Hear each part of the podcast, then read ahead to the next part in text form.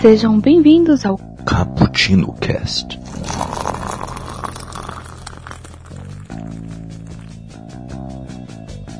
E aí galera que curte um cappuccino, aqui quem tá falando é o Iago e sejam bem-vindos para mais um Cappuccino Cast, dessa vez sobre cinema.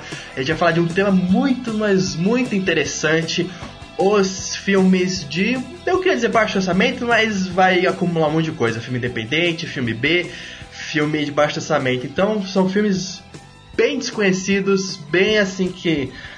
Na verdade, eles têm um público muito grande, né? Que tem pessoal que curte mais esses filmes independentes, mais filmes B. Mas a gente vai falar sobre filmes, assim, que, né? Custam pouco, não são tão divulgados. É, os filmes realmente que, às vezes, são toscos até, mas que tem muita gente que gosta. E pra entrar nessa jornada comigo, tá aqui Júlio. Se apresenta aí, cara.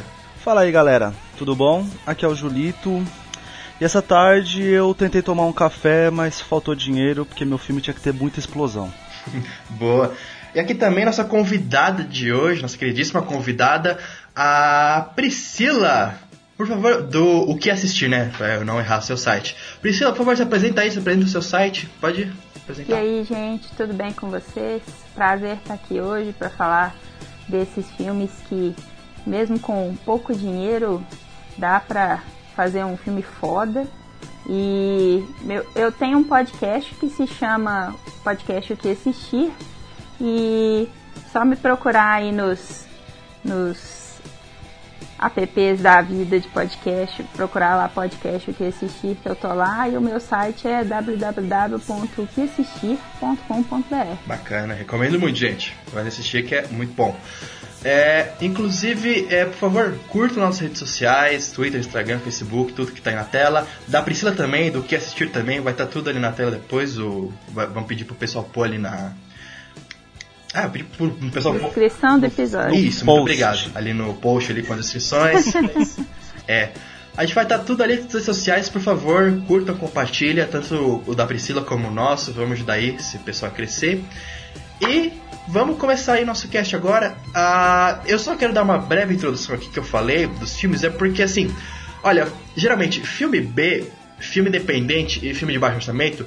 geralmente não são a mesma coisa, mas eles se completam. Muitas vezes você pode misturar por tudo no mesmo balaio. Por isso que a gente vai fazer meio que uma amálgama assim de todas essas coisas, porque eles meio que se encaixam, um meio que surgiu com o outro.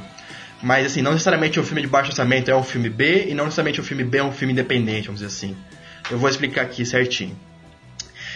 No começo de Hollywood, lá pela década de 30 e tal, por aí, o que começou a acontecer? Os cinemas começaram a fazer uma estratégia de marketing.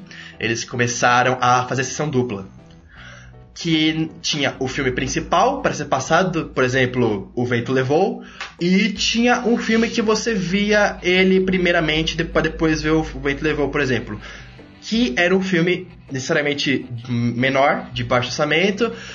E esses filmes assim de sessão dupla ficaram conhecidos como o filme principal, o filme A, e o filme secundário, que você ia ver primeiro, o filme B. Que era mais ou menos como se fosse ver, tipo assim, a abertura de um show, de uma banda, antes de você ver o principal. Mais ou menos assim que começavam. Começou a acontecer que os estúdios... na verdade, começou a acontecer uma demanda muito grande por esses filmes, porque eles ficaram... muito populares entre o público no geral. No começo do cinema, no começo de Hollywood, quem ia mais pro cinema era o povão. Era assim, o povão não era uma arte muito apreciada. Depois começou a ganhar muito prestígio em si, tá? Até lá pela década de 30, 40, que foi a década de ouro. E esses filmes Bs, né, como a gente chamou eles, como eles ficaram mundialmente conhecidos, começaram a ganhar muito público também, por eles serem histórias mais simples, mais curtas, de melhor entendimento, e também, vamos dizer assim, mais divertidas, mais assim pro povão mesmo. Então começou a acontecer uma demanda muito grande por esses filmes. Os cinemas começaram a encomendar muitos, mas muitos filmes B para ir passando a sequência, já que eles eram baratos, eles também eram baratos de comprar dos estúdios. Tanto que surgiu diversos estúdios nessa época de que se especializaram somente em filmes B. E não somente os estúdios pequenos começaram a surgir nessa época, como também os grandões, os The Big Five, como eram conhecidos naquela época, começaram a se interessar por filmes B. que eram a MGM, a Paramount, a Warner Bros., RKO e a Fox.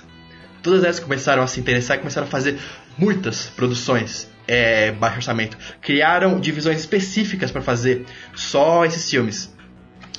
E começaram a acontecer uma demanda muito grande por esses filmes, e eles já estavam entrando no negócio e viram que é um negócio muito lucrativo e começaram a fazer, começaram a injetar dinheiro. Tanto que teve uma coisa muito interessante, que eles começaram a vender para os cinemas pacotes de filmes. Tipo assim, você quer comprar, por exemplo, um filme do Capra, por exemplo, um filme da Vida Nasce Leva, por exemplo. Você tem que comprar esse que vai ser o principal, e você leva um pacote de filmes B, são 5 filmes B, e tudo isso era por um preço fixo. Então os estúdios eles eram muito espertos, que eles estavam começando a ganhar dinheiro sem o filme, por exemplo, estar pronto. Eles já davam preço, os cinemas compravam e eles encomendavam já uns 5, 6 filmes B por cada um filme grande que eles iam passar. Mais ou menos assim que funcionava.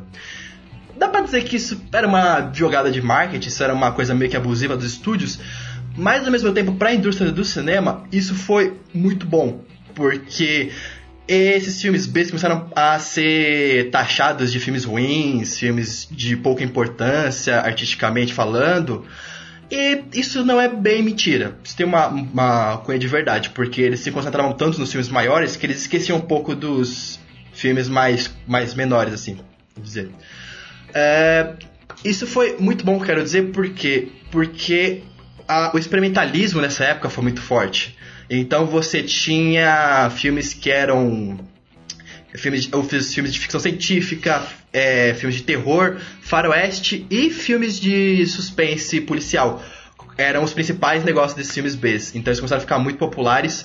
E a experimentação desses filmes foi muito forte. Isso foi muito rico para a indústria do cinema, porque você podia fazer... os diretores tinham uma liberdade maior. Eles tinham pouco tempo para fazer o filme, mas eles tinham uma liberdade muito maior para fazer esses filmes do que, por exemplo, O Vento Levou, que era um filme, uma novela gigante, que você tinha muito mais interferência de produtor. Até um exemplo muito bacana que eu quero citar aqui, que chama O Sangue da Pantera. Eu não sei se vocês viram esse filme, mas provavelmente não, que é um filme muito desconhecido. Eu descobri ele faz pouco tempo. Ele é assim, é um filme de terror que uma mulher, ela se transforma numa pantera, ela recebe uma maldição lá e ela começa a se transformar num bicho meio metamorfo que é uma pantera. Fazer essa transformação ou pôr um bicho, uma pantera convincente, era muito caro. Então o que o diretor fez? Ele deu a ideia da sugestão, uma coisa que a gente reclama muito que hoje em dia não tem nos filmes de terror e que ela seria muito bem usada. Começou a surgir nessa época dos filmes mais B, mais de baixo orçamento, né, que não tinham tanta interferência dos produtores. O diretor teve que usar a sugestão de que lá tinha um monstro e ele mostrava muita pouca coisa do que tinha lá, realmente, assim, de terror, pra botar muito mais medo no espectador. Então é por isso que eu digo que essa experimentação foi muito boa pro cinema, foi muito boa terem surgido esses tipos de filme, que deu liberdade maior pros artistas trabalharem. Não sei se vocês concordam comigo, mas assim, pra mim realmente foi muito bom essa divisão que os estúdios criaram.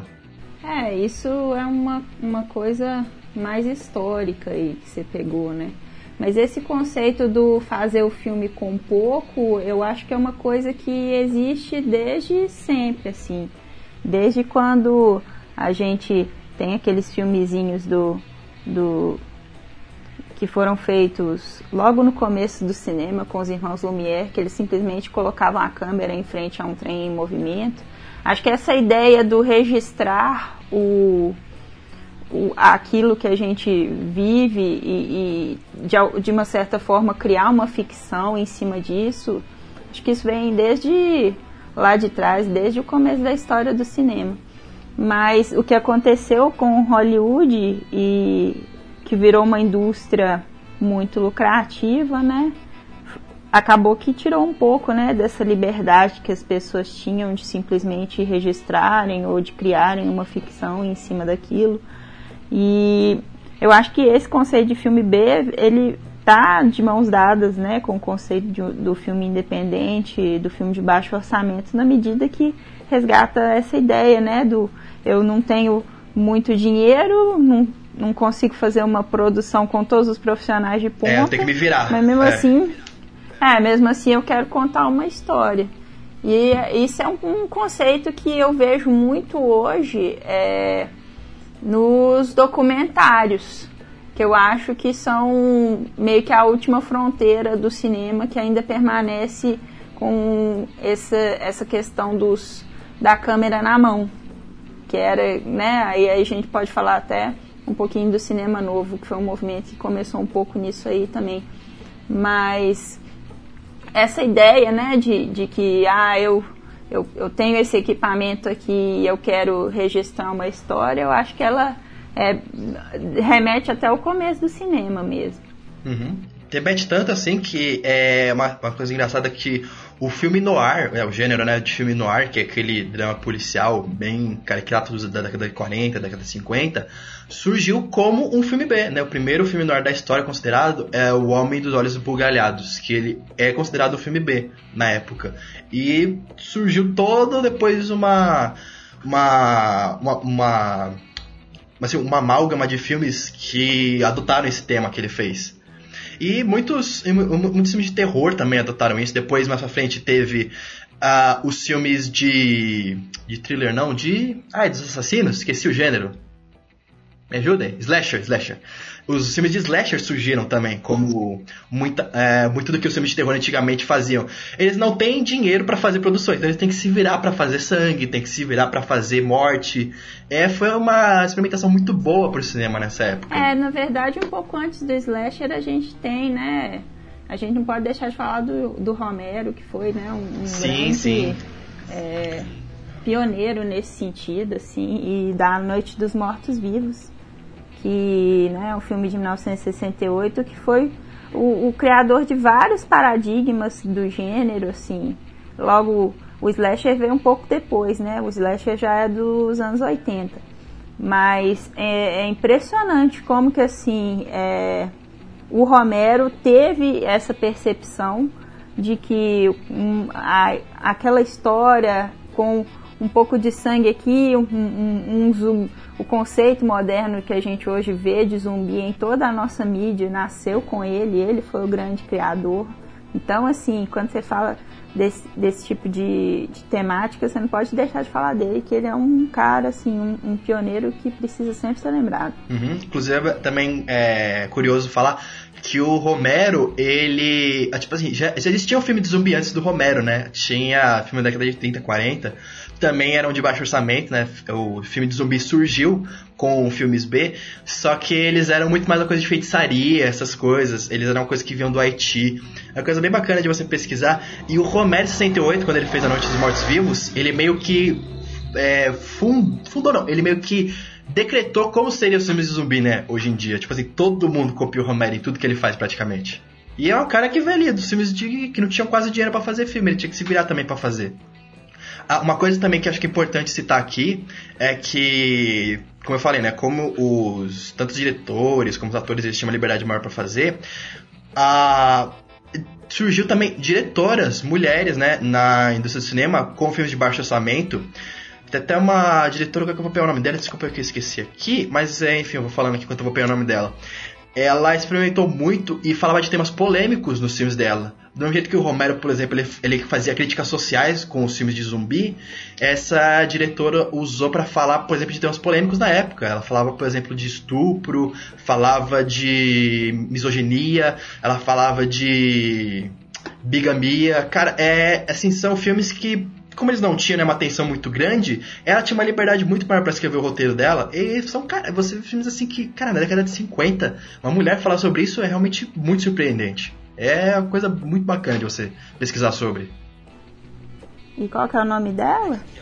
Calma aí que eu vou... Eu realmente tava... Eu tava com a colinha na mão, só que eu apaguei sem querer. É engraçado você falar disso, porque... muitas pessoas não sabem que...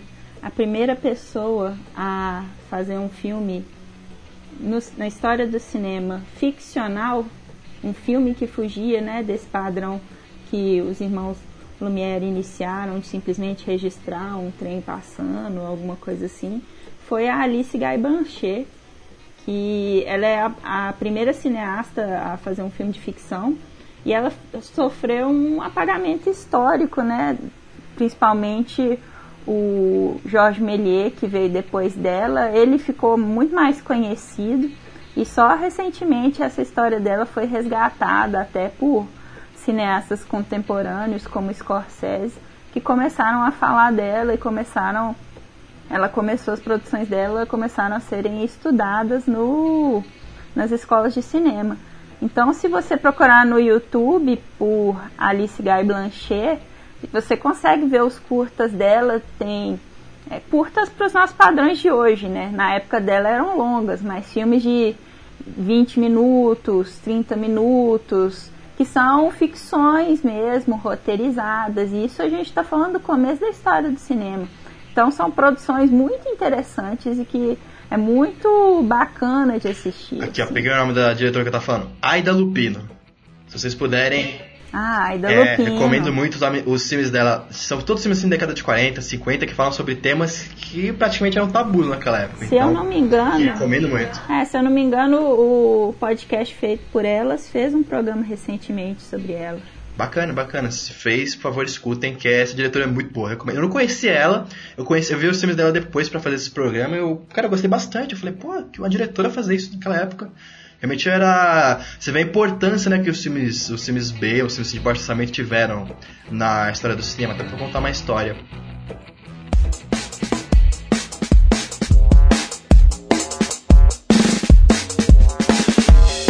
E só também contextualizando um pouquinho... No finalzinho, né, da década de 40, começo da década de 50, o governo dos Estados Unidos meio que proibiu, né, essa venda casada que os estúdios faziam de, olha, você compra um filme A e um filme B junto e paga um preço fixo. Eles meio que proibiram isso e...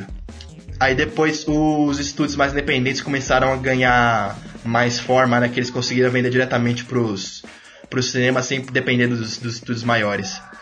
E mais ou menos ali na década de 60, 70, surgiu outro expoente assim do cinema que foi muito importante, que foi o cinema de exploitation, que mais pra frente na década de 70 também teria o black exploitation, né, que é a vertente dos negros mostrarem os filmes dele, mostrarem as realidades dele, que é uma coisa muito bacana também de você ver na história do cinema. E ali mais ou menos também começou a surgir, né, os filmes de terror, né, ali no finalzinho da década de 70, começo dos 80, os slashers, né, que eram também filmes também de muito baixo orçamento, que eram praticamente quase desconhecidos. E... Júlio, eu queria até falar com você também, cara, aproveitar que você trabalhou muito em locadora e tal, uma curiosidade bacana, que muitos filmes de baixo orçamento... começaram a ganhar muito mais dinheiro vendendo diretamente para VHS naquela época do que vendendo para os cinemas. Você sabia disso, que praticamente chegavam muitos filmes ali que não estavam no cinema e o pessoal podia comprar direto em VHS, que era bem mais lucrativo para os estúdios. Sim. Eu conheci assim os termos, né? Eu nunca fui estudante assim, de cinema, sabe? Aquela pessoa preocupada em pesquisar, por exemplo... Ir no cinema pra mim era pra ver filme blockbuster, era pra ver filme com bastante efeito, explosão, Exército de um Homem Só, tá ligado, né, esse tipo de filme. E eu fui conhecer o termo, por exemplo, o termo tipo de filme independente, filme B, quando eu comecei a trabalhar na locadora, que foi em 2001, que foi mais ou menos a transição do VHS pro DVD, né, aqui, pelo menos aqui no Brasil. E, cara, tinha muito o que o meu patrão costumava chamar de tesourinho de locadora, tá ligado? Que eram os filmes que não iam pro cinema. Então aquele filme era praticamente totalmente inédito, porque em 2001 ninguém baixava filme, né? Tá ligado? Uhum. Né? Que era o que salvava às vezes o dia, tá ligado? Tipo, você não tinha aqueles puta lançamento, e eram esses filmes menos conhecidos, esses abaixo do radar que salvava o dia, salvava a locação, assim, salvou muito, cara, e foi onde eu conheci os termos e passei a pesquisar mais, a tentar aprender, né.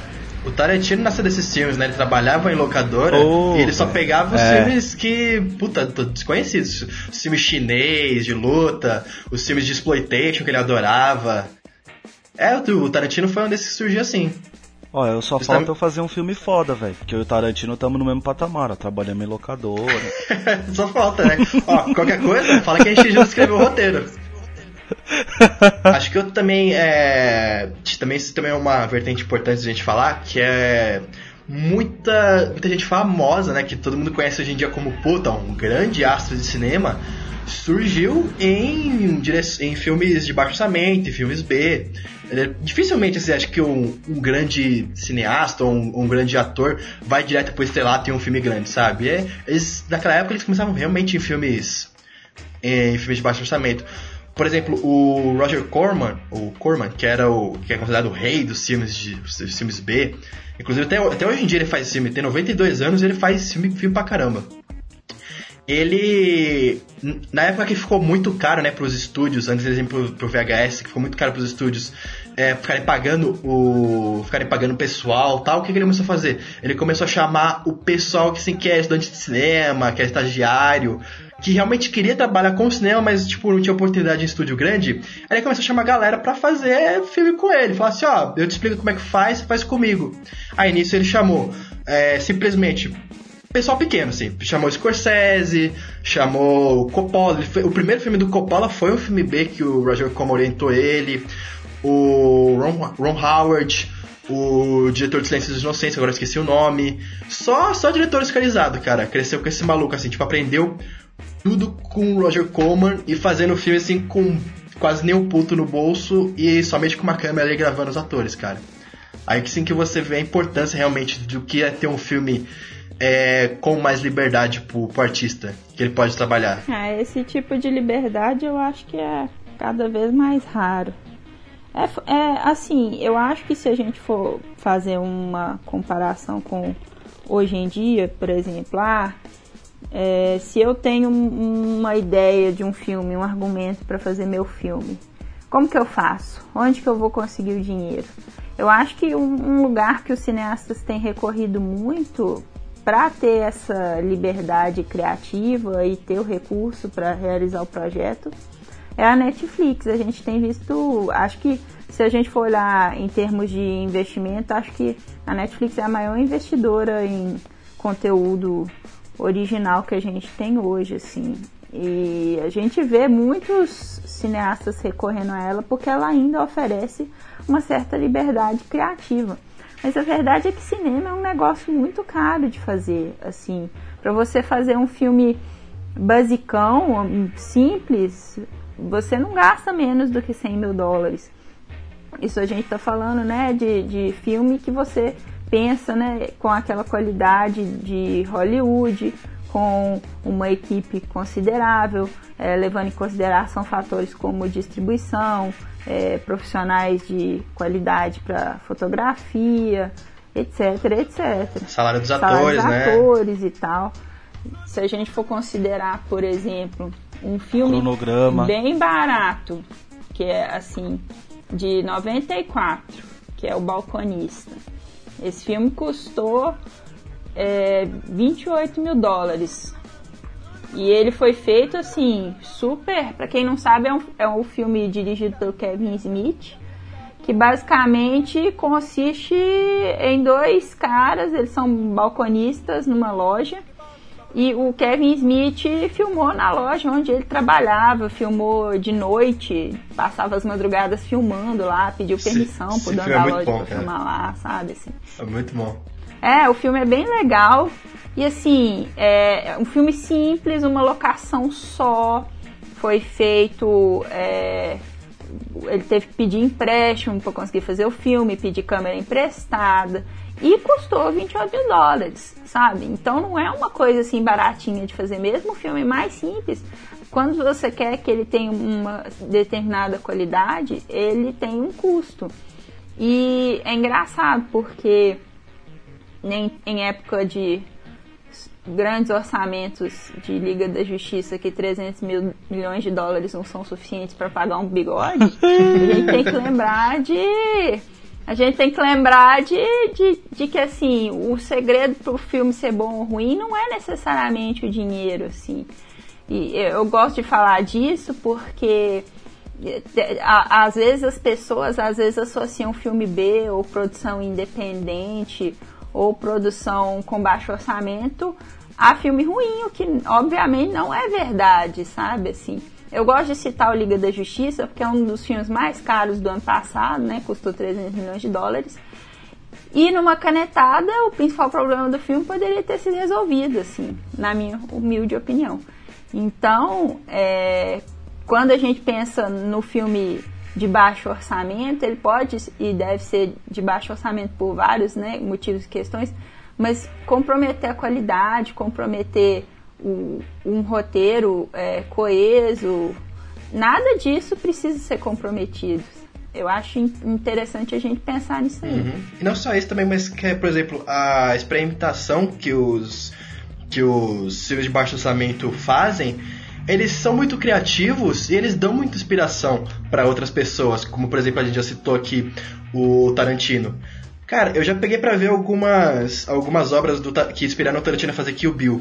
Nossa, assim, sei lá, tirando os filmes do Bruce Lee, são filmes, assim, tosquíssimos. Não por eles serem... Não por eles, assim, os filmes são ruins, vai. Tem alguns filmes que ele realmente assistia que, pelo amor de Deus, acho que só ele assistia. Eu peguei lá uma lista. Mas, cara, você percebe que realmente são filmes que eles são criativos na hora que eles arrumarem soluções. Eles são filmes divertidos de você ver. E não só o Tarantino, mas, por exemplo, também o Guillermo del Toro, né, que ganhou o Oscar recentemente com A Forma da Água, basicamente ele quis fazer uma homenagem pros monstros que eles via em filme de baixo orçamento. O Monstro da Lagoa Negra, que é um grande exemplo, que também é um filme baixíssimo orçamento, filme B, que ele adorava ver quando ele era criança, aqueles monstros assim, com fantasia, tanto que até hoje em nenhum filme dele ele quase usa um monstro totalmente CG, sempre com fantasia, porque ele se inspira muito em filmes assim. Então, cara, você pode ver uma influência muito grande desses filmes que tiveram que arrumar, né? Tiveram que dar um jeitinho brasileiro na hora de arrumar soluções, porque eles tinham pouco dinheiro, inspirando muitos diretores grandes hoje em dia, que hoje em dia a gente tem marcos do cinema por causa de inspirações que eles tiveram desses filmes B, né?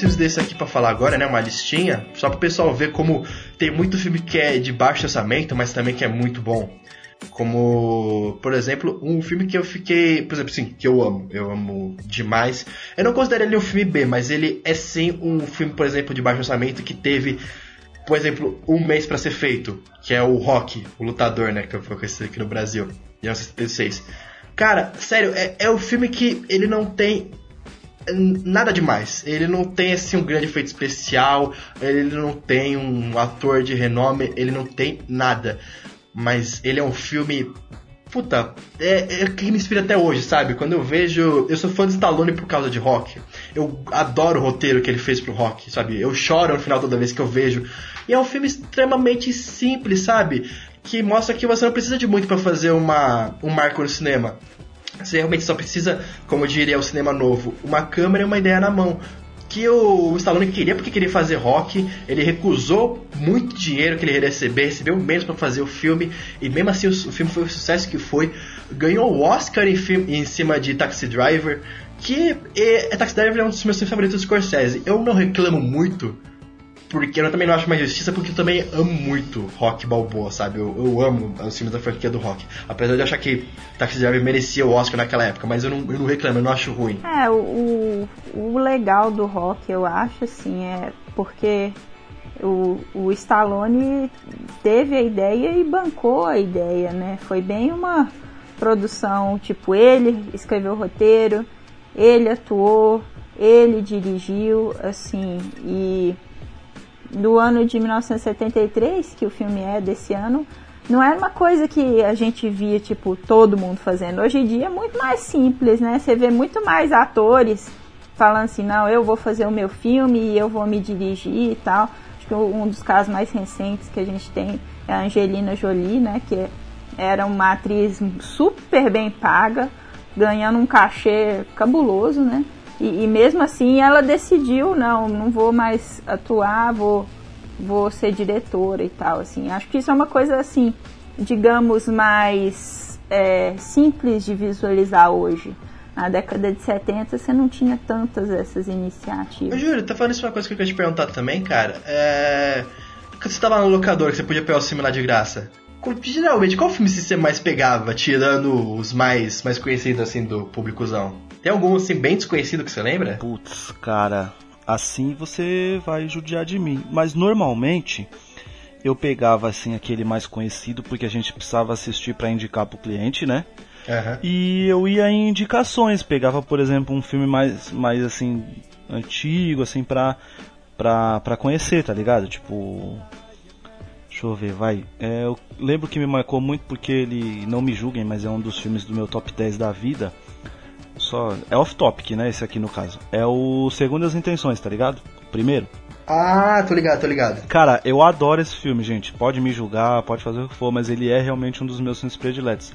E eu lembro que a primeira vez que eu assisti ele foi na locadora. Foi tipo assim, um dia eu peguei um filme lá do Schwarzenegger, por exemplo, Efeito Colateral, pra assistir com a família, e trouxe junto... o Segundas Intenções, entendeu? Então eu sempre fazia isso, eu sempre pegava um antigo, porque acho que o Segundas Intenções é de 99, né, se eu não me engano. Pegava um mais novo, pegava um antigo, era mais ou menos assim, cara. Era muito comum, tipo, chegar vários filmes mais direto pra locadora do que pro cinema? Sim. Iago, você não tem noção do quanto... O meu patrão e o próprio distribuidor, porque eram vários, né? Olha que ponto que chegava. Um cara ia até a locadora com uma pasta de plástico, né? Sabe aquelas pastas cheia de plástico que você vai colocando os papéis dentro, assim, pra... Uhum. Tipo um catálogo mesmo. Ele abria e lá tinha todas as capas, a sinopse, né? E o... Como é que fala? E vinha o preço do filme, se tinha desconto, essas coisas. E o próprio cara, ele falava assim, ó, aqui estão os top. Aí ele puxava um pouquinho e ele falava que aqui são as porcaria. E a venda, Iago, de alguns era venda casada, entendeu? Tipo, pra comprar... Porque assim, uma realidade de locadora que o pessoal não conhece, assim... um filme pra locadora, ele custava, por exemplo, R$100, velho. Então você imagina quantas vezes o cara teria que locar pra poder... lucrar. E você lembra quando você... Que isso, é caro assim? É. E lembra quando você chegava lá e falava, nossa, mas não tem Senhor dos Anéis? Sabe? Quer dizer, o cara tem que comprar quantas cópias, parceiro, pra você conseguir assistir. Então era um absurdo. Então, por exemplo, comprava por 100, aí tinha aquele esquema. Se ele comprasse 2 porcaria, ele ganhava desconto no mais foda. Então, qual que era a chance?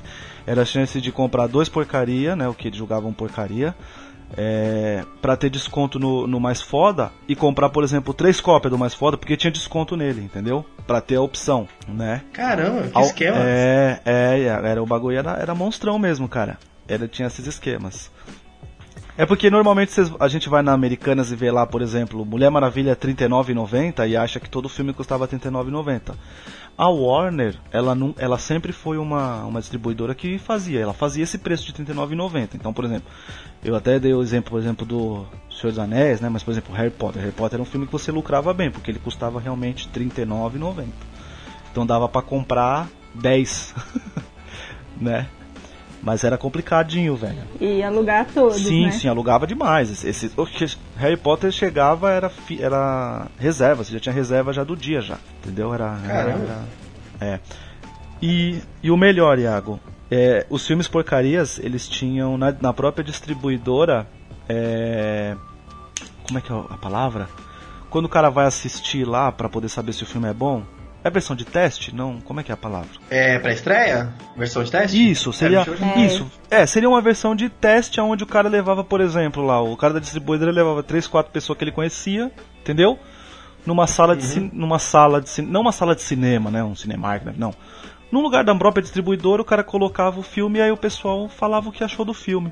Era até assim, às vezes, que era decidido o título em português do filme. Nossa, sério? Jura?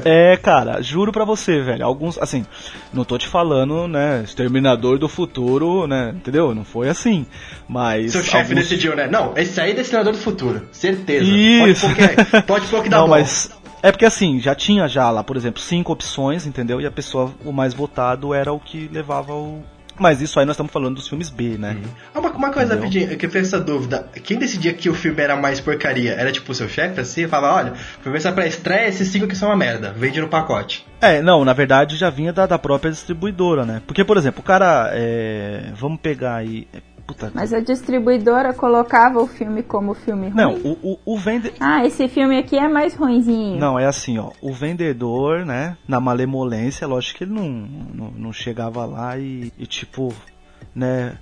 Lá na distribuidora falar assim, ó, esses daqui eu vou falar que são porcaria pro cara conseguir o desconto. Não, isso aí ele falava no tete a tete ali, conhecendo, por exemplo, o meu patrão, sabendo que o meu patrão não ia abrir a pasta e falar pro cara assim, ó, eu quero dois desse, um desse, um desse, um... Não, tem que conversar com o cara.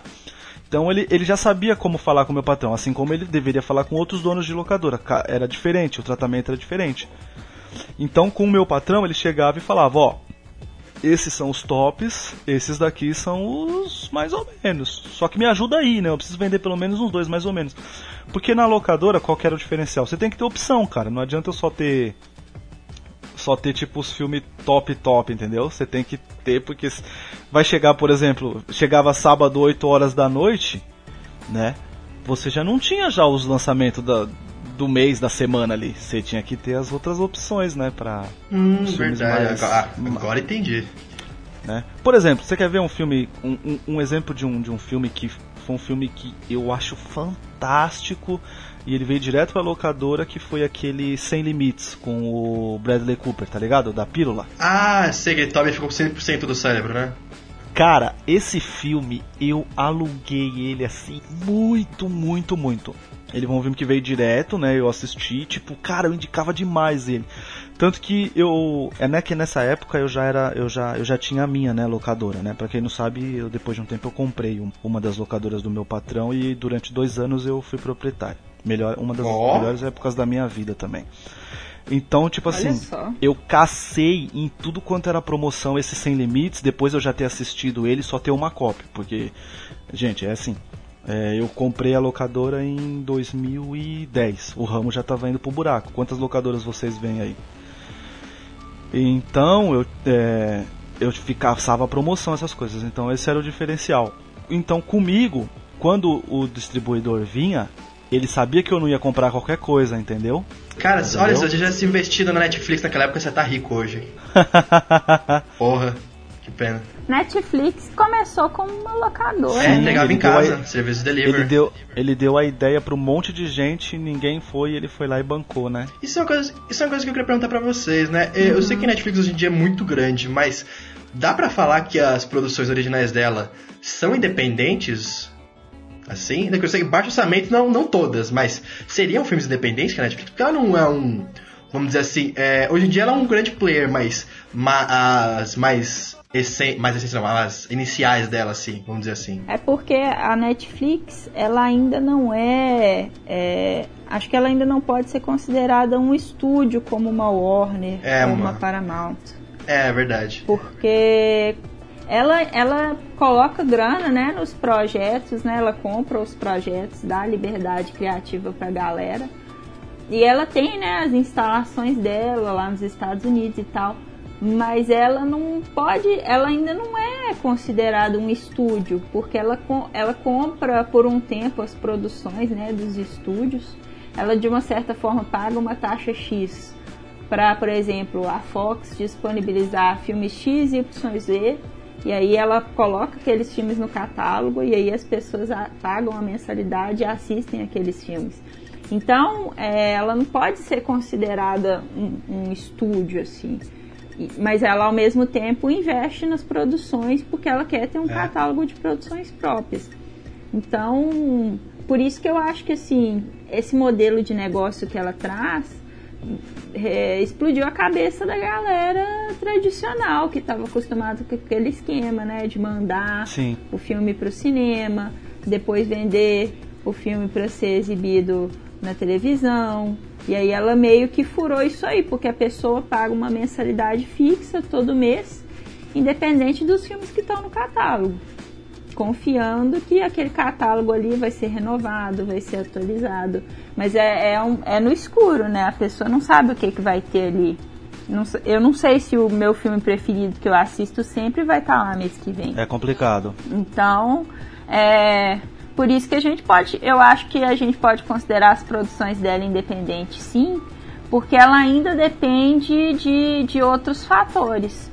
Igual recentemente teve essa questão, né, Ainda tá tendo, né, essa polêmica em Cannes versus a Netflix, por causa disso, porque ela não é uma player comum, ela não se submete à cadeia normal. O filme primeiro é exibido no cinema e depois vai para a Netflix. Às vezes a produção vai direto para a Netflix.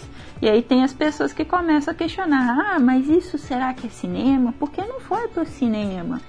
Então a gente está vivendo esse período aí, eu acho, meio intermediário, né? Que a gente ainda não sabe direito muito bem o que é a Netflix. Mas eu considero, levando em conta que ela foge, né, desse padrão estabelecido da produção e da distribuição, eu a considero como uma produtora independente, podemos dizer. Pô, bacana, assim. Bacana. Sem falar que esse ano, né? Ela tá dando muita chance para muita gente. A gente vai ver ainda muitas pessoas que estão dirigindo filmes aí, que estão produzindo filmes, vão ser os maiores cineastas do futuro aí, por causa dela, porque ela tá acreditando em vários projetos, talvez para suprir a demanda, né? Gente. Porque acho que tem gente que consegue assistir muitos filmes, combinar, né, da Netflix no mês ali, né? Uhum. Então ela precisa ter, né? E sem falar que esse ano ela tá prevista para investir 8 bilhões, né, em produções originais. Então é muita grana. Sim. A proporção é... Não, é porque tem filmes que estão ali que você não tem oportunidade de assistir em nenhum outro lugar. E provavelmente se a Netflix não tivesse comprado o filme, você não assistiria o filme. Teve um programa...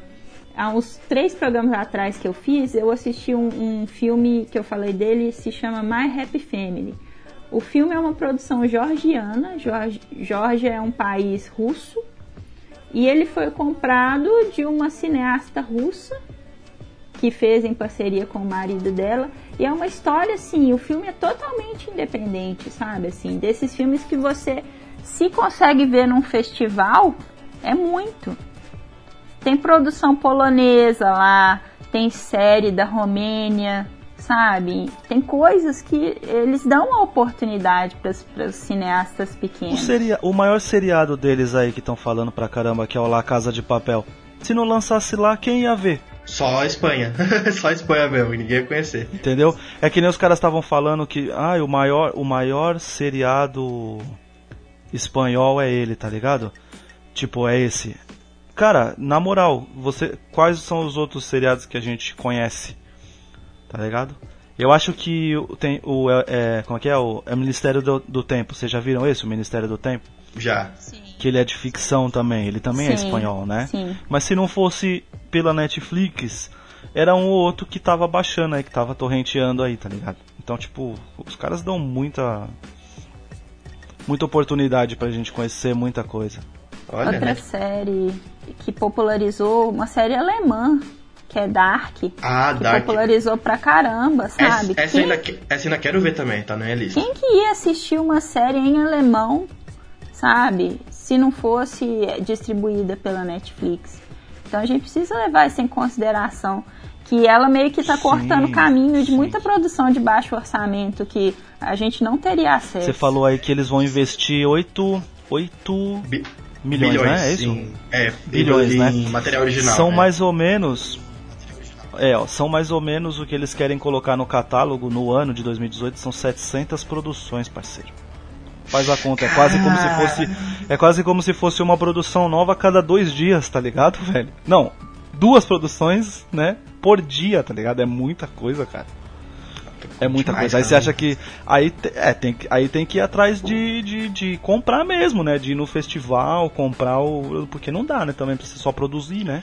É pra você ver... Sua própria, né? Você ter controle de tudo. Aí pra você ver como é que a tecnologia ajudou muito, né? Essa parte dos filmes, né? Mais conhecido, mais independente, mais CB. Antes o cinema comprava e exibia lá. E você tinha que pagar uma taxa, tudo. Aí depois veio o home video, né? O VHS, Blu-ray. Aí agora a Netflix tá comprando muitas produções independentes, tá distribuindo pra muitas pessoas terem acesso. Não só a Netflix, né?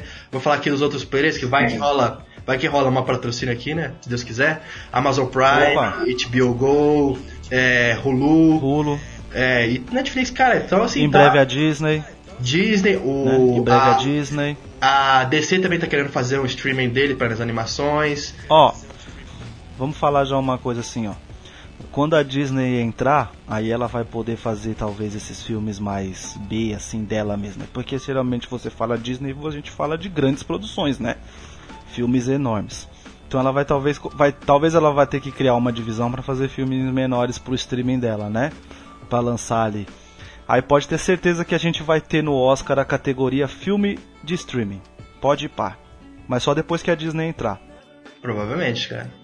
Ah, eu acho complicado isso, sabe por quê? Porque a academia ainda tem lá muitos dos seus votantes com a faixa etária muito, média de muito 70 puristas, anos, sabe? De cinema de raiz. Então, mas se a gente parar pra pensar, o streaming da Disney é pra 2019, até lá, né? Eu fui maldoso, né? Mas então, vocês entenderam. Então, tem que ter uma renovação dos votantes da academia. Não. Vai mudar com o tempo, provavelmente. O negócio vai mudar. É que... Vocês viram o que aconteceu com o Corra esse ano? Não, o que aconteceu? Falar nisso, né? Outro exemplo aí que você gastou, só pra puxar aqui. Corra, outra produção também completamente desconhecida, mas que é um filme excelente, também baixíssimo orçamento, cara, e um excelente filme. É, o Corra... Eu tô com ele aqui, não assisti. Aí eu vou falar um pouquinho do caso dele, só pra exemplificar como que a academia é conservadora. Você sabe, o Corra foi indicado na categoria principal, né, de melhor filme esse ano, surpreendendo muitas pessoas, pela qualidade dele, né, porque ele é um filme que foge totalmente do que você esperaria de um tipo de filme de terror, de horror, que é o gênero que ele traz. Mas ele é muito mais do que isso, né, e eu tô vendo aqui que ele custou 5 milhões, realmente é um filme barato. Só que alguns votantes da academia estavam boicotando as sessões que eles estavam exibindo o filme, em protesto pelo fato de que não é um filme de perfil tradicional de Oscar. Como se existisse isso, né? Como se tivesse que existir. Então eles estavam tipo assim... Não, sem saber, mas tipo assim, tem realmente... Não deveria, isso eu posso até concordar com os caras. Tem aquele filme, foi feito pro Oscar, sabe? Tem alguns filmes que realmente...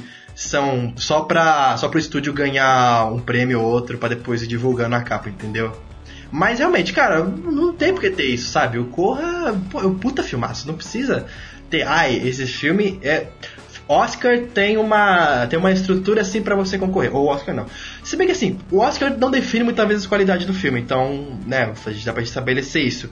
Mas é um prêmio importante como qualquer outro, até o filme ganha até mais prestígio quando ele ganha o Oscar, então é importante... premiar o filme pela qualidade, não porque ele é um filme de Oscar, né? A força do Oscar, ela é tão grande que se a gente analisar um filme, por exemplo, que chegou primeiro em locadora, foi Guerra ao Terror. Verdade? Sério? O filme já estava aqui em locadora. O filme já estava aqui em locadora uns 6 meses antes, velho, do Oscar. Caramba! Quando o filme, pra você ter uma ideia, quando o filme ganhou o Oscar, a gente recebeu da própria distribuidora uma etiqueta onde a gente colocava, entendeu? Tipo, filme ganhador do Oscar, melhor filme. Pra gente colar na capa do filme. Só pra você ter uma ideia. Aí teve uma nova tiragem já, reimpresso, já na própria capa, isso. E aí o filme foi pro cinema, aqui no Brasil. Olha o que a gente tá falando, tipo, a força do Oscar. Aqui no Brasil o filme foi pro cinema quando ele já tava em locadora. Pô, e agora que eu tô vendo aqui, Guerra ao Terror foi feito com baixo orçamento. Baixo orçamento pro Hollywood, né? Que pra gente, 15 milhões de dólares, cara. Isso pra um filme, né, de estúdio é pouca coisa. É um orçamento bem modesto. É, pô, quem diria? E com o nosso querido e melhor Gavião Arqueiro. Foda. Só Gavi God. Só abrindo parênteses aqui, não tem muito a ver com o cast, mas eu queria comentar isso com o Júlio. Você viu o cartaz que o cara fez do Guerra Infinita? Que ele ficou puto que não tinha o Gavião Arqueiro. Aí ele fez o Photoshop e colocou só o Gavião Arqueiro. Só Gavião, sim. Em todas as posições. Em todas as posições. Ficou muito bom, cara. Ô, Priscila. É porque o Iago, ele tá esfregando na minha cara todo dia que o Gavião vai morrer, tá ligado? Ou ele é tipo um defensor do Gavião. Ou ele é o único dele. Que tem família, ele tem pra quem voltar, gente. Ele não pode morrer, velho. Pior que é verdade, ele é o que tem família. Porra, mano, ele tem pra quem voltar, velho. Ó, no Guerra Infinita vai morrer alguém, porque é cachê pra caralho pra pagar, então eles vão matar no mínimo uns 3 heróis ser, aí, né? Porque é muito tempo de tela. Esses atores tá tudo caro. Cara, só o Robert Downey Jr., 60 milhões pra cima, acho que foi o pagamento dele. É. Eu acho que se ele morrer vai ser muito... Graças a Deus. A galera do estúdio fala assim, ufa, pode crer. Menos um na folha de pagamento.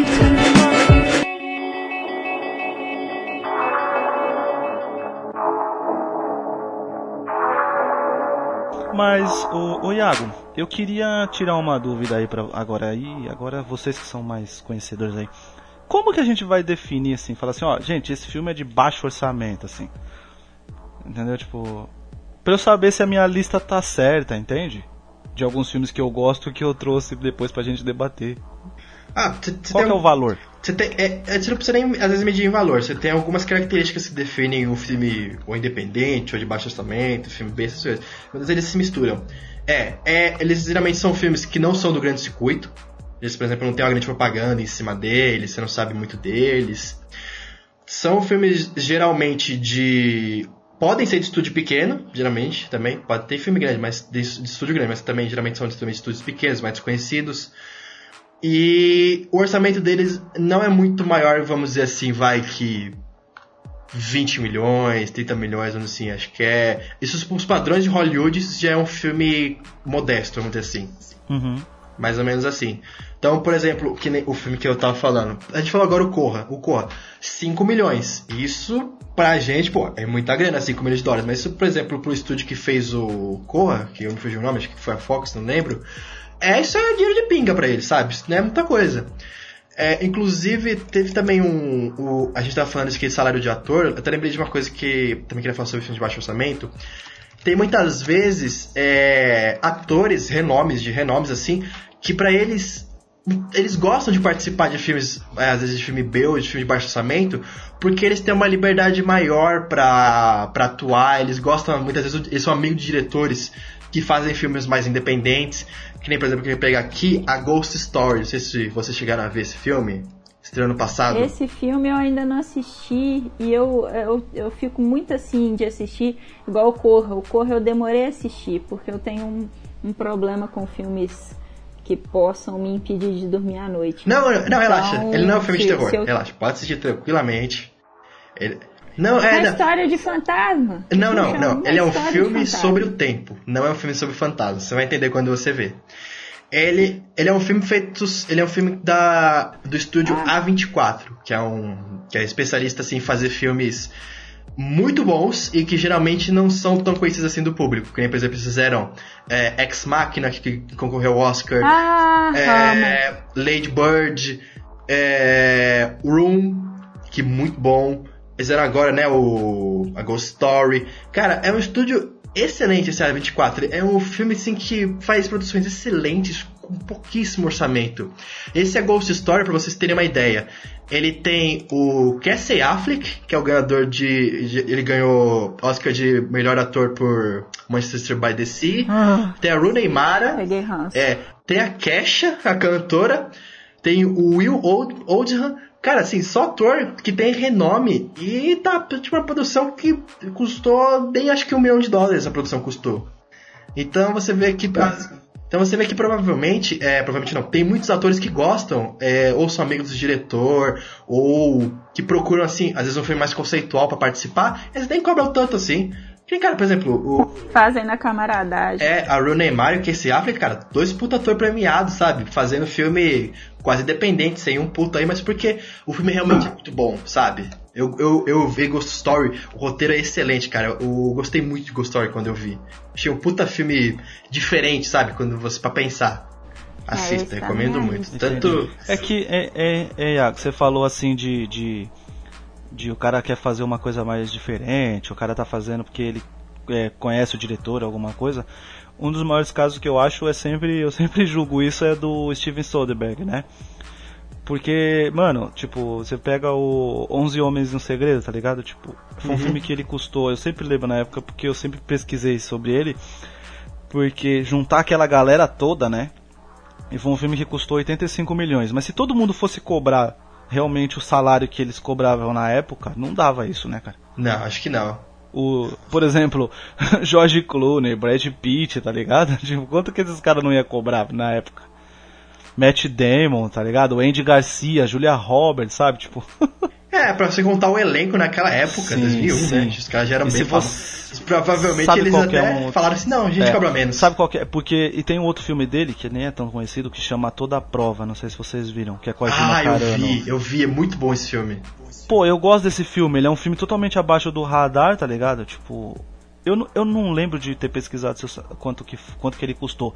Mas, pô, é um filme que, tipo, também com o pessoal que tava estourando. Fassbender, Evan McGregor, é o... Como é o nome dele lá? O Channing Tatum, né? Acho que fala, eu nunca sei. Michael Douglas também.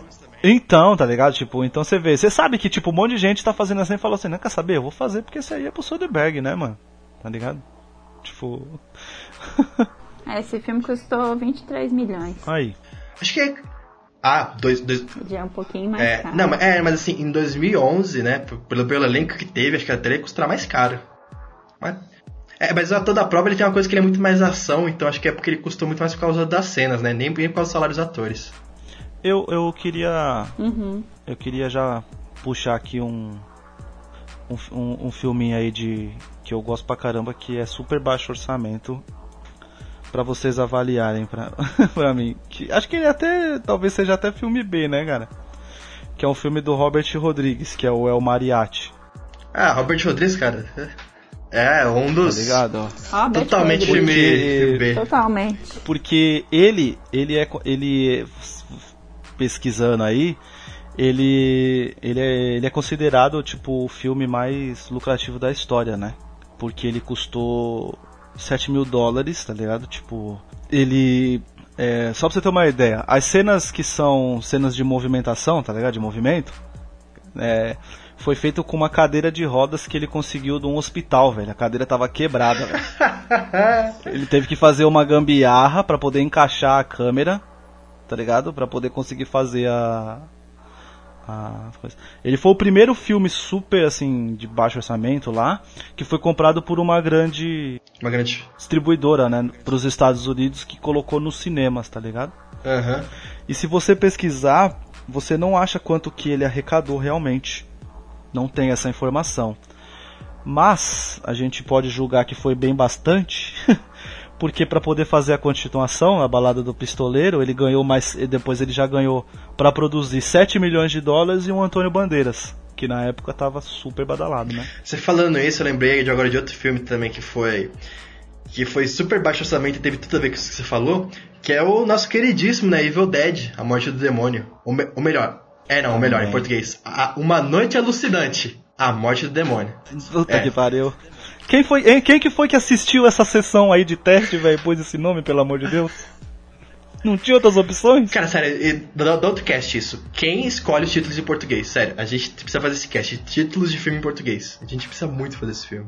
Fazer esse cast. Olha, eu tenho as moral de ligar pro meu patrão pra saber se ele tem dos telefones dos caras. Porque aí nós tenta se encaixar lá pra saber, Iago, porque é uma boa ideia, mano. Por favor, faça isso, eu quero muito descobrir. Mas, então, o Rodriguez, ele é o rei, né, do filme, tanto de baixo orçamento como de filme B, né? Não só isso, como ele e o Tarantino fizeram aquela parceria lá, o Grindhouse, né? Que as Grindhouses eram locais onde os filmes B passavam antigamente, né? Que eles não tinham dinheiro, alguns não tinham dinheiro pra pagar a sessão no cinema, e eles passavam em Grindhouses, que eram lugares menores, mais fechados. E o Tarantino e o Robert Rodriguez fizeram essa parceria, e saiu tanto o... Como é que é o nome? Esqueci, o que ele fez, da mina com a metralhadora na perna? Noite de Terror? Não. Planeta Terror, isso. Planeta Terror. E o Tarantino fez A Prova de Morte, né? Que é a puta homenagem aos filmes B, os filmes mais toscos. Não, mas aí, cara, e dos trailers que eles fizeram tanta graça com esses filmes que eles fizeram trailers dentro do filme. É, o Machete, né? E saiu a melhor franquia, né, velho, do Grindhouse, que é Machete, velho. Machete é muito foda. É muito bom, cara, é muito bom. Mas aí, vocês gostam do El Mariachi? Gostam da Balada do Pistoleiro? Era Uma Vez na América? Cara, não, era uma Vez na América. Ah, não, Era Uma Vez na América é outro filme, esquece, é o mesmo título. Aqui no Brasil é o mesmo título, mas é... Ou talvez seja Era Uma Vez no México. Não, acho que Era Uma Vez no México, que Era Uma Vez na América é um filme de máfia. Não, eu tô ligado. Eu confundi, a gente tá falando de filme B e eu venho e me coloco Era Uma Vez na América no patamar dos caras. Cara, Um Drink no Inferno Ele tem o melhor plot twist de todos os tempos. Você não espera que aquilo acontece. Você começa o filme assim... Ah, tá bom, é o Tarantino e o George Clooney são dois assaltantes. Você começa um filme de policial. Ah, spoiler! Não, pô, pelo amor de Deus, né? Drake Inferno de 97. Não, Iago, mas... pô. Ah, tá bom. Gente, tá, vou dar um aviso aqui. Deixa rolar. Eu sou spoiler foda. Gente, eu vou dar spoiler de Drake Inferno. Pelo amor de Deus, se você não viu esse filme ainda, tem na Netflix? Eu acho que tem, pelo amor de Deus. Vejam. Vou dar aqui o... Tinha, pelo menos, né? Eu não sei. Tinha até esses dias, tinha os três, mas eu acho que agora só tá o primeiro e a cena. Eu vou dar então o spoiler aqui do Drink no Inferno. Se você não viu, pule, vai estar o aviso aqui e veja que é muito bom, cara. É um dos melhores plot twists que eu já vi na minha vida. Porque, começando agora, porque começa com um filme policial. Tarantino ali, fugindo com o George Clooney. E, cara, o começo é muito bom. O começo é muito foda, é uma puta tensão, tal, dos dois sequestram a família, vão pro bar lá no México. Aí do nada, tipo assim, do nada mesmo, do nada. Foi uma raia que se transforma primeiro, né? Acho que é. Vira o filme de vampiro. Do nada. A Salma Hayek se transforma ali e o filme muda totalmente de clima. Acho que até a fotografia do filme muda, o jeito do Robert Rodriguez gravar. Que antes ele tava com a câmera assim no tripé, né? Lá na dolly e tudo, assim, andando com a câmera ali parada, de longe. Aí ele pega a câmera na mão, começa aquela maquiagem tosca ali dos atores com vampiro. Cara, tipo assim, é do nada que ele se transforma. Você não tá esperando, juro pra você, pra ver se você vê esse filme, que nem esse sentido. Sabe? Ah, ele tá morto no final. É quase a mesma sensação, cara. Caralho, Iago tá sem freio. Brincadeira, tô enchendo seu saco. Ô, Iago, inclusive, ó, no... Como é que é? A prova de morte, né? A dança que a Vanessa Ferlito faz no bar, lá pro Kurt Russell, é tipo... Ela tenta fazer os mesmos movimentos que a Salma Hayek faz antes da transformação. É verdade. Tocando a música muito boa também. Isso, eles fazem isso.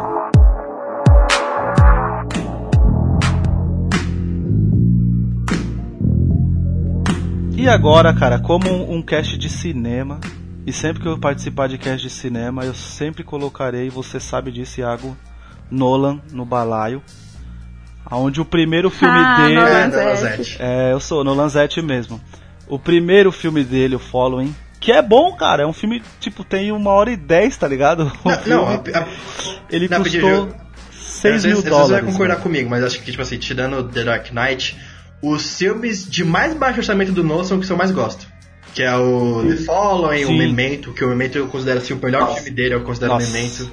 São todos os filmes assim que... Que homem. Só depois que ele começou a fazer... Acho que só depois com o Grande Truque, né? O The Prestige, ele começou a fazer filme com uns orçamentos gigantescos, né? Mas algumas coisas ele ainda faz na unha, né? Agora ele já tá o sádico do grande orçamento. Algumas coisas, os efeitos, ele ainda tenta fazer prático. Mas, por exemplo, o Following é um filme que custou $6.000, tá ligado? Teve uma renda $48.000, tá ligado? Deu lucro, hein? Tipo, graças a Deus. Querendo ou não, é um retorno, tá ligado? E é um filme que marca muita coisa do que ele trouxe depois pros filmes dele, né? Tipo, o filme não ser linear, né? Uns ângulos, assim, que ele gosta de fazer, tipo...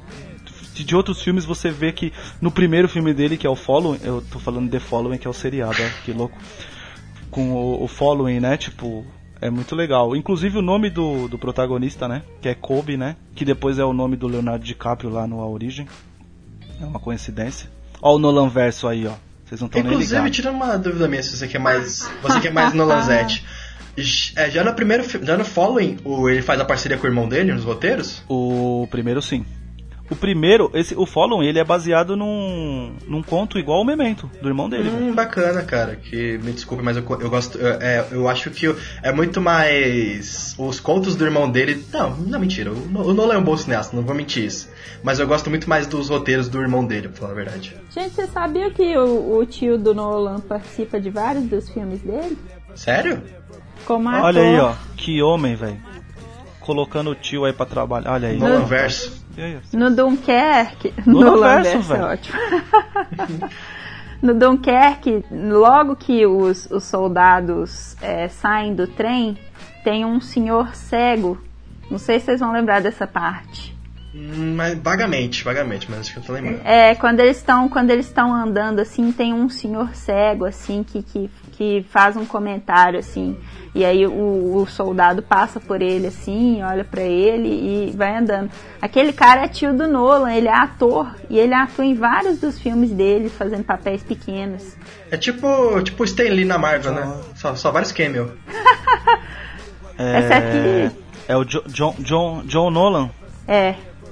Inclusive, se for, ele tá no Following, que ele é um tá policial. Em quase todas as produções do Nolan. Que da hora. Vocês assistiram o Following? Muito bom, cara. Eu não. Ele é um filme que tem no YouTube, velho. Tem no YouTube, aí você acha. É muito bom, cara. É um filme preto e branco. É muito bom. É muito bom, cara. Eu falo de Nolan, mano. Eu sou... Mano, você é louco. Agora vocês estão deixando as recomendações de vocês de filmes de baixo orçamento. Eu quero deixar recomendações também. Por favor. Então, eu quero começar falando de uma produção que não é tão baixo orçamento assim. Se a gente for parar para pensar num filme que custa $6 mil, $7 mil, que ele custou $900 mil, que é o Fruitvale Station, A Última Parada, que eu gosto de falar dele porque ele foi dirigido pelo Ryan Coogler, que é o diretor do Pantera Negra. E ele é estrelado pelo Michael B. Jordan, que também tá no Pantera Negra, né? E ele é um filme de 2013 e ele conta a história do Oscar Grant, que na época foi uma história que repercutiu pra caramba, porque o Oscar Grant foi mais um dos jovens negros brutalmente assassinados pela polícia norte-americana sem motivo algum, sem nenhum tipo de conflito com a polícia, nada. Ele foi literalmente morto de graça. E esse filme é um filme assim muito intenso, muito bom, muito interessante, e dá pra ver que o Ryan Coogler já tinha potencial em 2013, que não foi à toa que eles escolheram ele pra dirigir o Pantera Negra. E esse filme, ele não tem na Netflix, mas ele não é difícil de achar. Fruitvale Station, A Última Parada. E um outro filme que eu queria falar rapidinho também, que é um filme mais antigo, que é de 2004. Ele é considerado pelos fãs de ficção científica como uma das narrativas de ficção científica mais complexas do cinema. E ele é um filme super outsider, ele chama Primer. E ele custou só $7 mil. E é muito interessante porque ele custou tão baratinho porque o Shane Carruth praticamente carregou o filme nas costas. Porque ele dirigiu, escreveu o roteiro, atuou no filme. E também quem atuou com ele são amigos dele. E é um filme assim... Tem um nível de complexidade que você assiste uma vez, você não entende, você tem que assistir de novo, você tem que procurar saber a história do filme. E o Shane Carruth chegou a fazer a trilha sonora do filme também. Então, assim, ele fez tudo pro filme. Centralizou tudo, velho. Ele deu um jeitinho brasileiro, né? Chamou o tio, chamou o sobrinho, os primos, comprou na Americanas uma câmera. Pri... A maior dica aí do Primer é não ler nada sobre ele, cara. Porque se você for pesquisar, tu vai já tomar vários spoilers. Tem até já negócio mostrando, tipo, qual que é a viagem do filme, qual que é a sequência. Então, tipo, cara, vai assistir, não entendeu, assiste de novo, depois vai... Cru. Vai pesquisar. É o melhor. Não, eu tô falando como... Eu não assisti o filme, mas eu sei, porque eu já pesquisei sobre filmes que são, tipo, que dão nó na cabeça, e ele tá nessa lista e sempre falam isso, tipo, se vai assistir, vai, como o Iago falou, vai cru, não pesquisa nada, porque senão você vai estragar a experiência. Deixa eu só também... Não, pode falar. Não, é só porque eu gosto muito de lembrar do Primer pra essas narrativas, assim, que a gente às vezes costuma escutar, do tipo, quando a gente vê um filme de grande orçamento... E aí você vai pro cinema esperando que aquele filme seja o filme. Igual, por exemplo, a gente falando dos Vingadores. Vingadores é um filme que tem uma grande expectativa em cima dele e ele é um filme caríssimo. Quando é assim, a gente já vai esperando que o filme vai te trazer uma satisfação, que o filme vai te responder as questões que você tem, que ele se propõe e tal.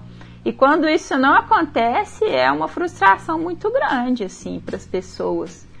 Então, quando você vê uma produção que dá um nó na sua cabeça e custou $7 mil, sabe? É a hora da gente pensar assim, onde que o filme começa? Para mim, o filme começa no roteiro. Então, é a escrita. Se um bom roteiro, você faz um bom filme. Mas você não faz um bom filme com um roteiro ruim. Oh. Então, eu acho que... Isso aí. Sensacional. Tá? Então, às vezes, a pessoa fica pensando assim, ah, não, porque o efeito especial na cena X... Mas dane-se, sabe?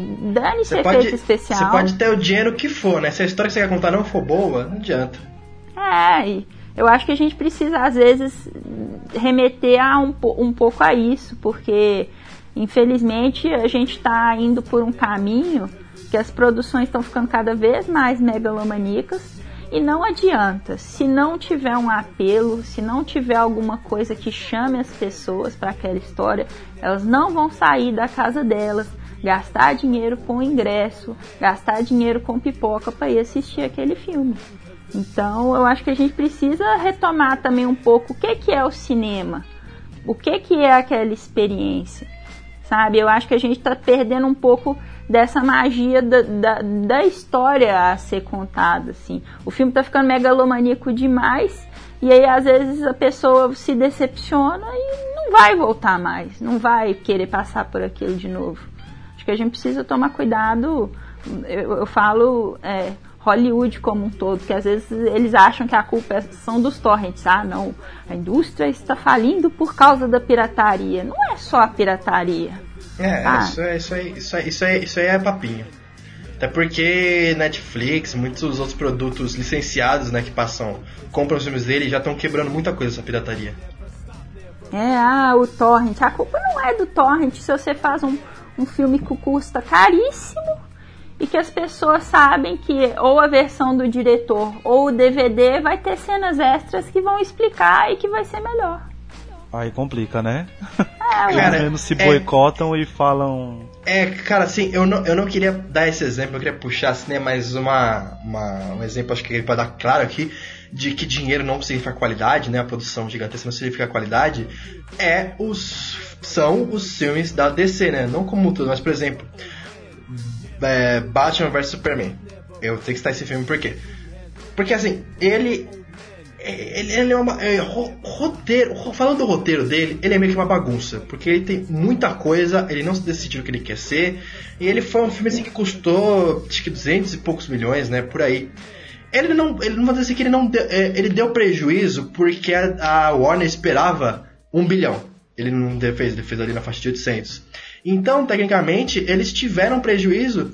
E às vezes eles estavam culpando os fãs, eles estavam culpando, não sei o que, boicote, só o filme da Marvel faz sucesso. E não, cara, assim, o filme não tava legal, sabe? Tem muita gente que não gostou. Eu, por exemplo, eu sou muito fã da DC. Eu não gostei porque o filme não tava bom. Eu não ligo de você adaptar, de você mudar coisa. Até mesmo Liga da Justiça, cara.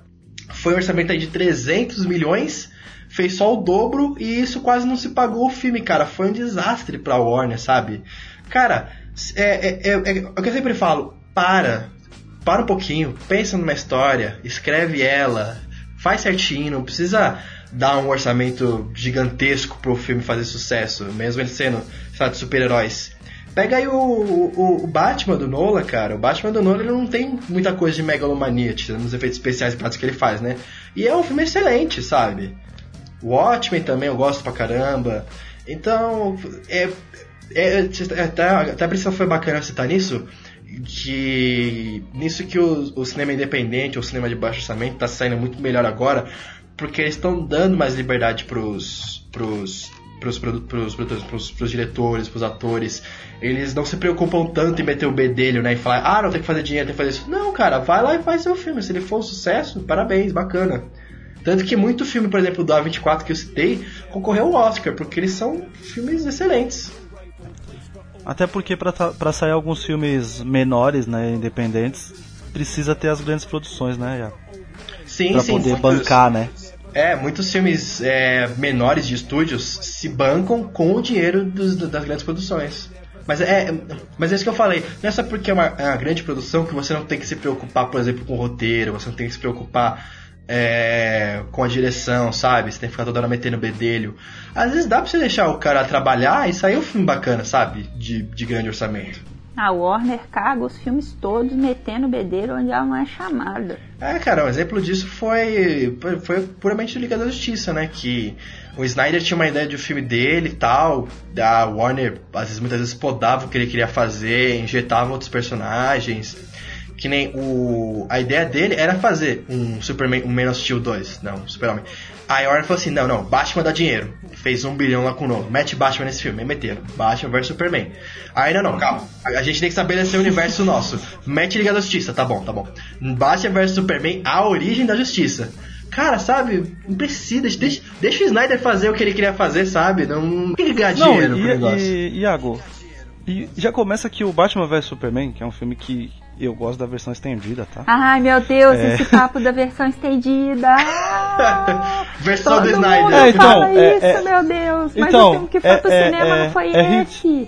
Eu concordo, é ridículo isso, mas... porque a versão de cinema não dá pra defender algumas coisas, né? A estendida a gente ainda pode debater aqui até 3 horas da manhã, é mais ou menos isso. E vai já ficar brigando e tal. Mas já começa aí, já que, tipo... foi essa ideia maluca... aonde no próprio título do filme, tanto em português como em inglês, já tá um puta de um spoiler já, né? Tipo, Batman vs Superman é a origem da justiça, pronto. Não, tem. A gente já sabe, vai começar aqueles tretando, vai terminar aqueles juntos. Tem 2 spoilers. Aí me solta um trailer... spoiler. Ele contra o Batman, que já é um spoiler, e a origem da justiça, ou seja, que vai formar a Liga da Justiça. Isso, sim. Mano, tá. Então já, o projeto já começou todo errado, né? Tipo, então aí junta e sai mesmo, né? Tipo, a Warner não dá... não confia, né, no diretor, no roteirista, nada, e fica metendo bedelho, aí dá nisso aí.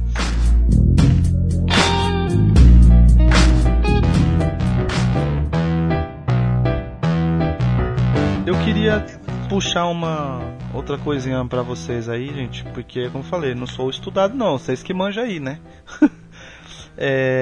Documentários são filmes de baixo orçamento ou aí já é uma outra coisa? Ou... tecnicamente sim, mas como por exemplo eles não são uma, vamos dizer assim, uma ficção, é só uma coisa mais de registro.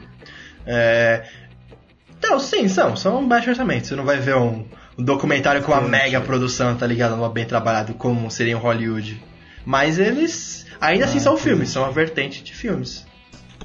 Porque eu queria puxar um aqui pra... que foi o...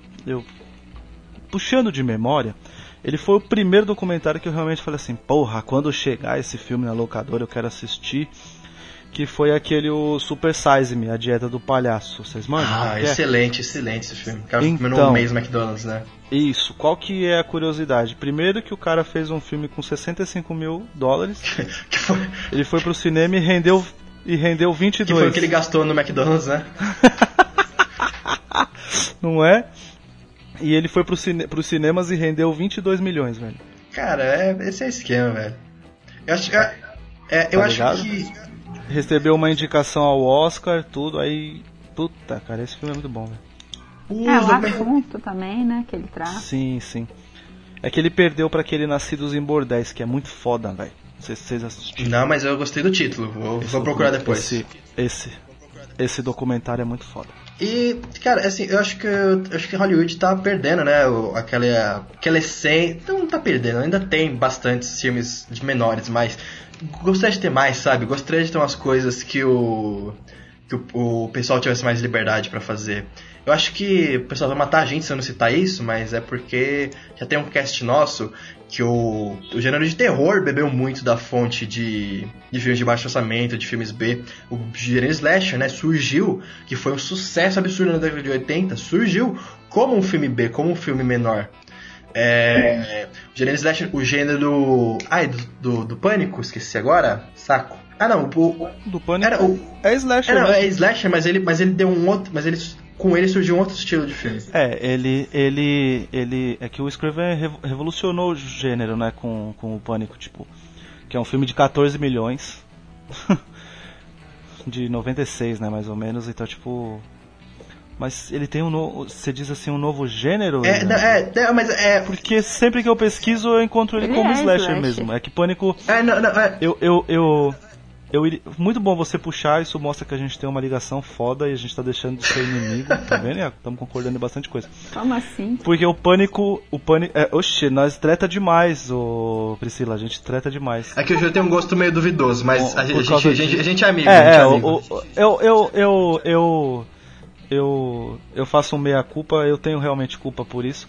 É porque Pânico, ele também tá na minha lista dos meus filmes da vida, então eu fui pesquisar sobre ele pro cast pra saber se ele era ou não de baixo orçamento, né, e tal, que até então só me preocupava com o Scriven, porque ele, né, mudou o gênero e a história, que eu sempre adorei. Inclusive ele passou ontem, fica a dica. E não só o gênero, né, slasher, mas também que inclusive a gente fez um cast de filmes slashers, quem puder ouça.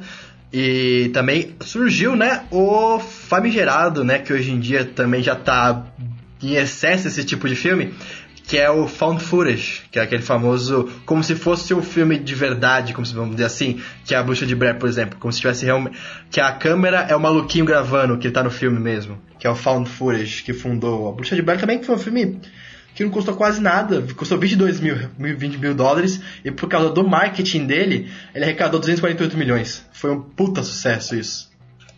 E ajudou a consolidar também um gênero que tá fazendo dinheiro pra caramba. Só você ver também a franquia de Atividade Paranormal aí, que tá rendendo milhões e milhões de dólares toda vez que lança um novo. Podia aposentar, né? Pô, podia, né? Já deu Atividade Paranormal, ele foi pra um... Como é que fala? Ele foi pra um festival e aí quem assistiu lá foi o Spielberg, ficou maluco pelo projeto. Só que alguém já tinha comprado na frente dele, né? Porque senão, com certeza, ele ia... ganhar muito dinheiro com isso. Meteu o dedo. Só que já tinham comprado. Quando ele assistiu, já tinham comprado. E aí ele, mesmo não tendo sido ele que comprou, ele fez a maior propaganda em Hollywood, né? Aí o filme estourou, né? Pô, Spielberg falando, né? Se o Spielberg falou, eu vou. Não interessa. Spielberg dá a palavra, eu vou. É, tipo, tem sempre os diretores, assim, que... tá o nome dele, eu assisto, sabe? É Spielberg, é Paul Thomas Anderson, é Scorsese, Wes Anderson... é sempre assim, até esses diretores eu assisto, tô nem aí. Pode ser um filme, sei lá, sobre uma lesma andando, sabe? Eu vou ver. Entendi. tendo Anderson, você vai também. Paul W.S. Anderson. Não, Paul W.S. Anderson aí já eu passo longe. Ignora esse cara.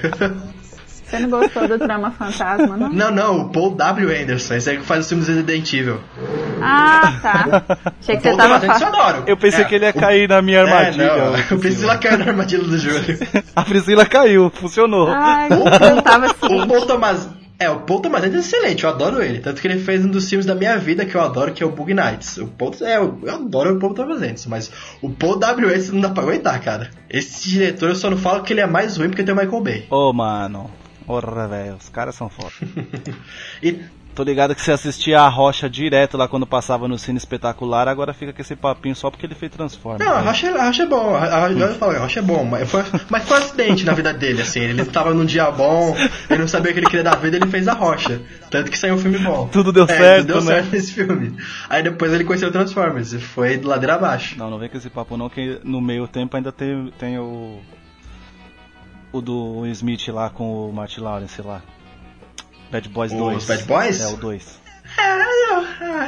Tá bom, depois vai ter o cast de Michael Bay. Nós vamos começar a falar de Will Smith, o nível tá caindo aqui, hein, gente? Eita.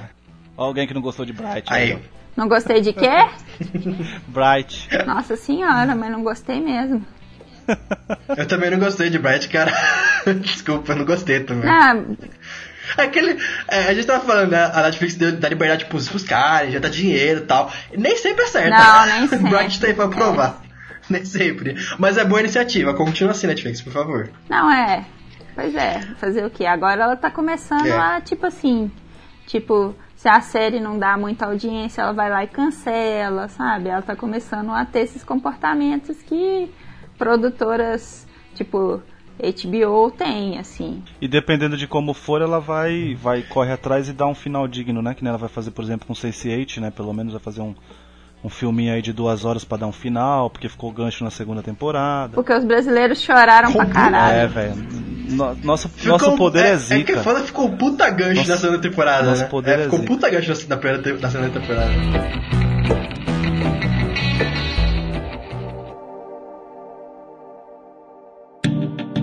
Rapidinho, só retomando que eu também queria falar, senão eu vou matar a gente se eu não falar isso, né? Porque quem gosta de filme B que faz filme orçamento.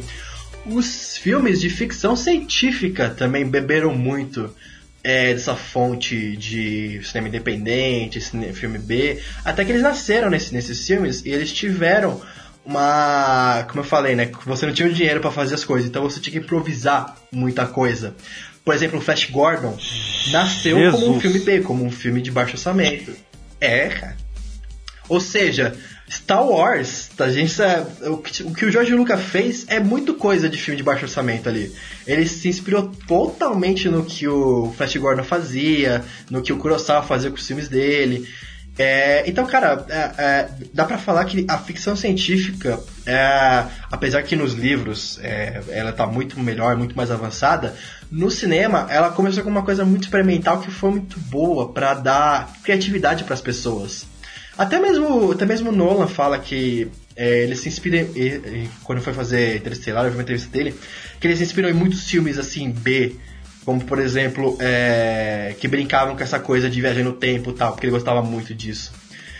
Então acho que assim, essas duas vertentes, tanto o filme de terror como o filme de ficção científica, devem muito a filmes de baixo orçamento, a filmes que tiveram filme B, porque eles tiveram que inovar, tiveram que pensar, os diretores tiveram que quebrar a cabeça pra fazer uma cena bem feita, já que eles não tinham dinheiro pra fazer isso, então eles tinham que, dar um jeitinho brasileiro ali, gambiarra, tinha que fazer gambiarra, sabe? Gambiarra a gente aceita, senão aceita a derrota. Então tinha que fazer de um jeito ou de outro. Você tá falando do Jorge Lucas, não dá pra deixar de citar um dos primeiros filmes que ele fez, que tem até na Netflix, que é o THX 1138, que também é um filme de baixo orçamento.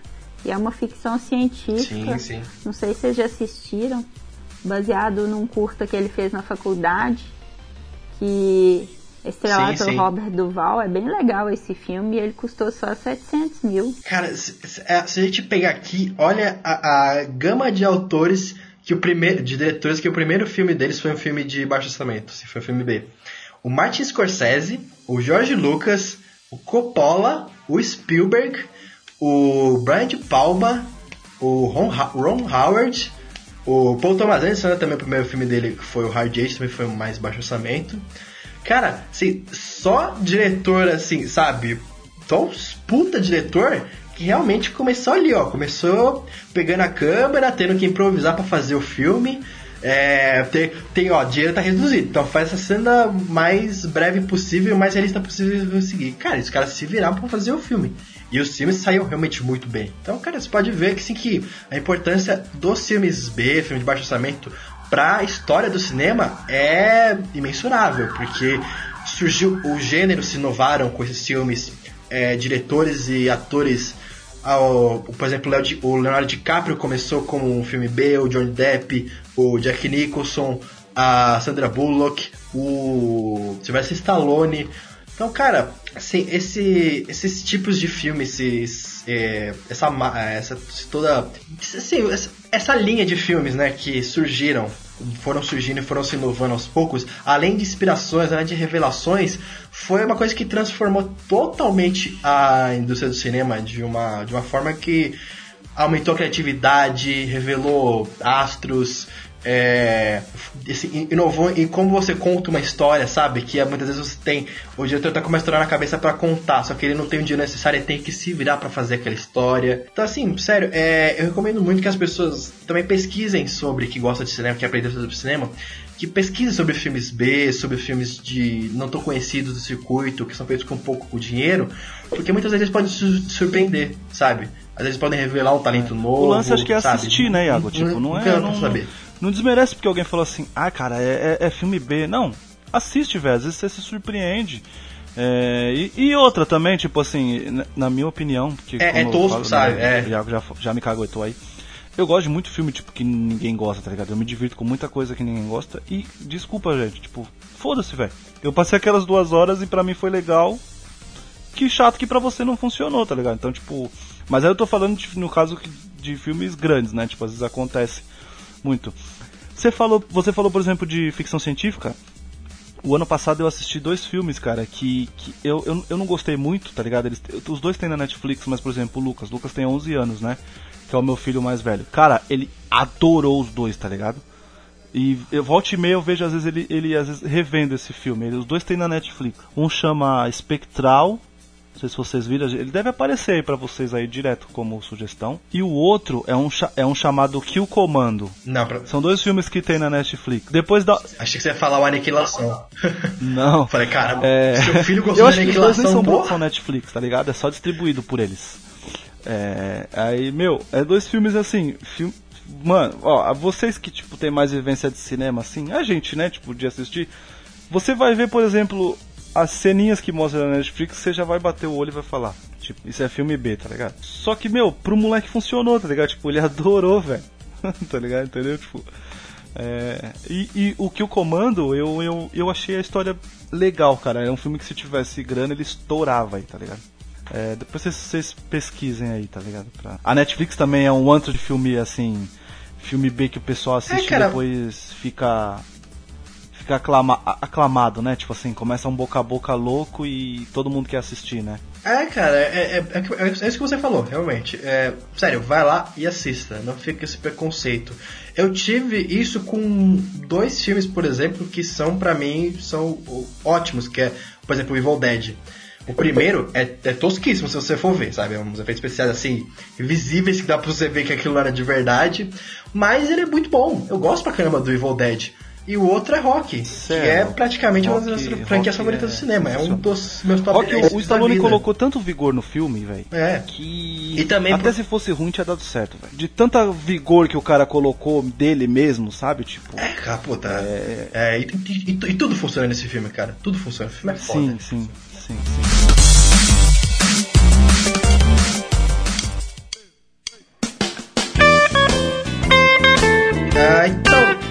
é isso, né? Vicente, vocês têm mais algum recado, mais alguma indicação pra dar pros nossos ouvintes? Não, acho que a gente já deu tanta exemplo que a galera já pode sair por aí pesquisando, fazendo download e fazendo a festa. Caso a Netflix esteja ouvindo, assinando a Netflix, tá? Isso. A gente falou muito dele aqui. Isso. Netflix paga nós. E acho que a maior dica é o que a gente falou agora e reforçar, a gente, assim. Teu amigo falou mal, mesmo se o site do ovo falou mal, mesmo se o... aquele doce nordestino também falou mal, entendeu? São sites que eu gosto, tá? Não tenho nada contra, é só pra não fazer jabá porque é foda.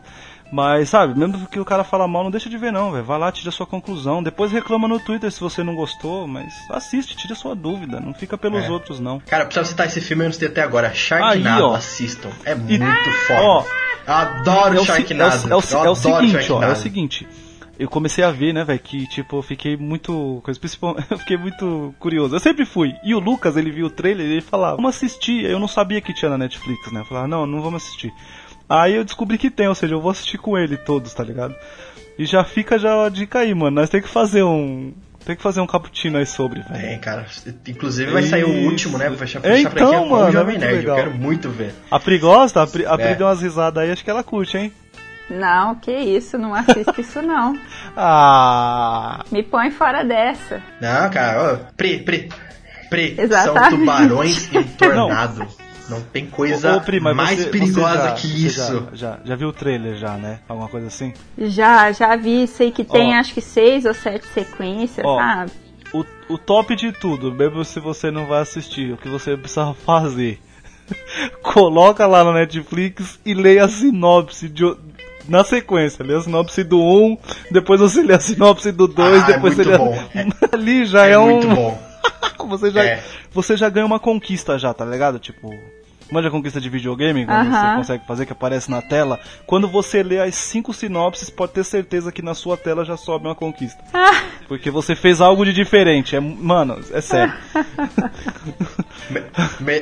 Melhores sinopses, acho que só perde, sei lá, pra sinopse de Deadpool, tá ligado? Também é tão bom quanto. Cara, Sharknado é excelente, sério. Isso que é bom, que o filme B, eles têm uma liberdade tão grande que eles estão tocando foda-se, sabe? Então, é na loucura. Você vai pra se divertir, pra dar risada, cara. Eu Sim. adoro ver são seis, filme cara. Assim. Vai ter o sexto filme, ele é uma loucura. Ai, é uma loucura. Vai ser uma das grandes estreias da Netflix, vai ser o sexto filme. Você vai ver. Tá, acho que a gente pode encerrar por aqui, né? Gente, eu ia falar pra Pri fazer novamente o jabá dela aí, pra todo mundo ir lá conhecer o podcast dela e o site também, que ela também escreve artigos lá, né, Pri, ou só podcast? Tenho podcast, eu tenho canal no YouTube que é o Que Assistir, youtube.com.br O Que Assistir, que eu faço umas resenhas, umas críticas e dou umas recomendações da Netflix.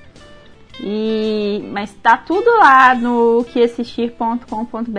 Eu escrevo uns textos também de vez em quando, dou umas notícias, tá tudo lá. Procurar, tudo se acha lá. Top. Bacana. Isso aí, gente, vai estar na descrição do post ali, vai estar o link do site da Pri, todas as redes sociais dela, as nossas também.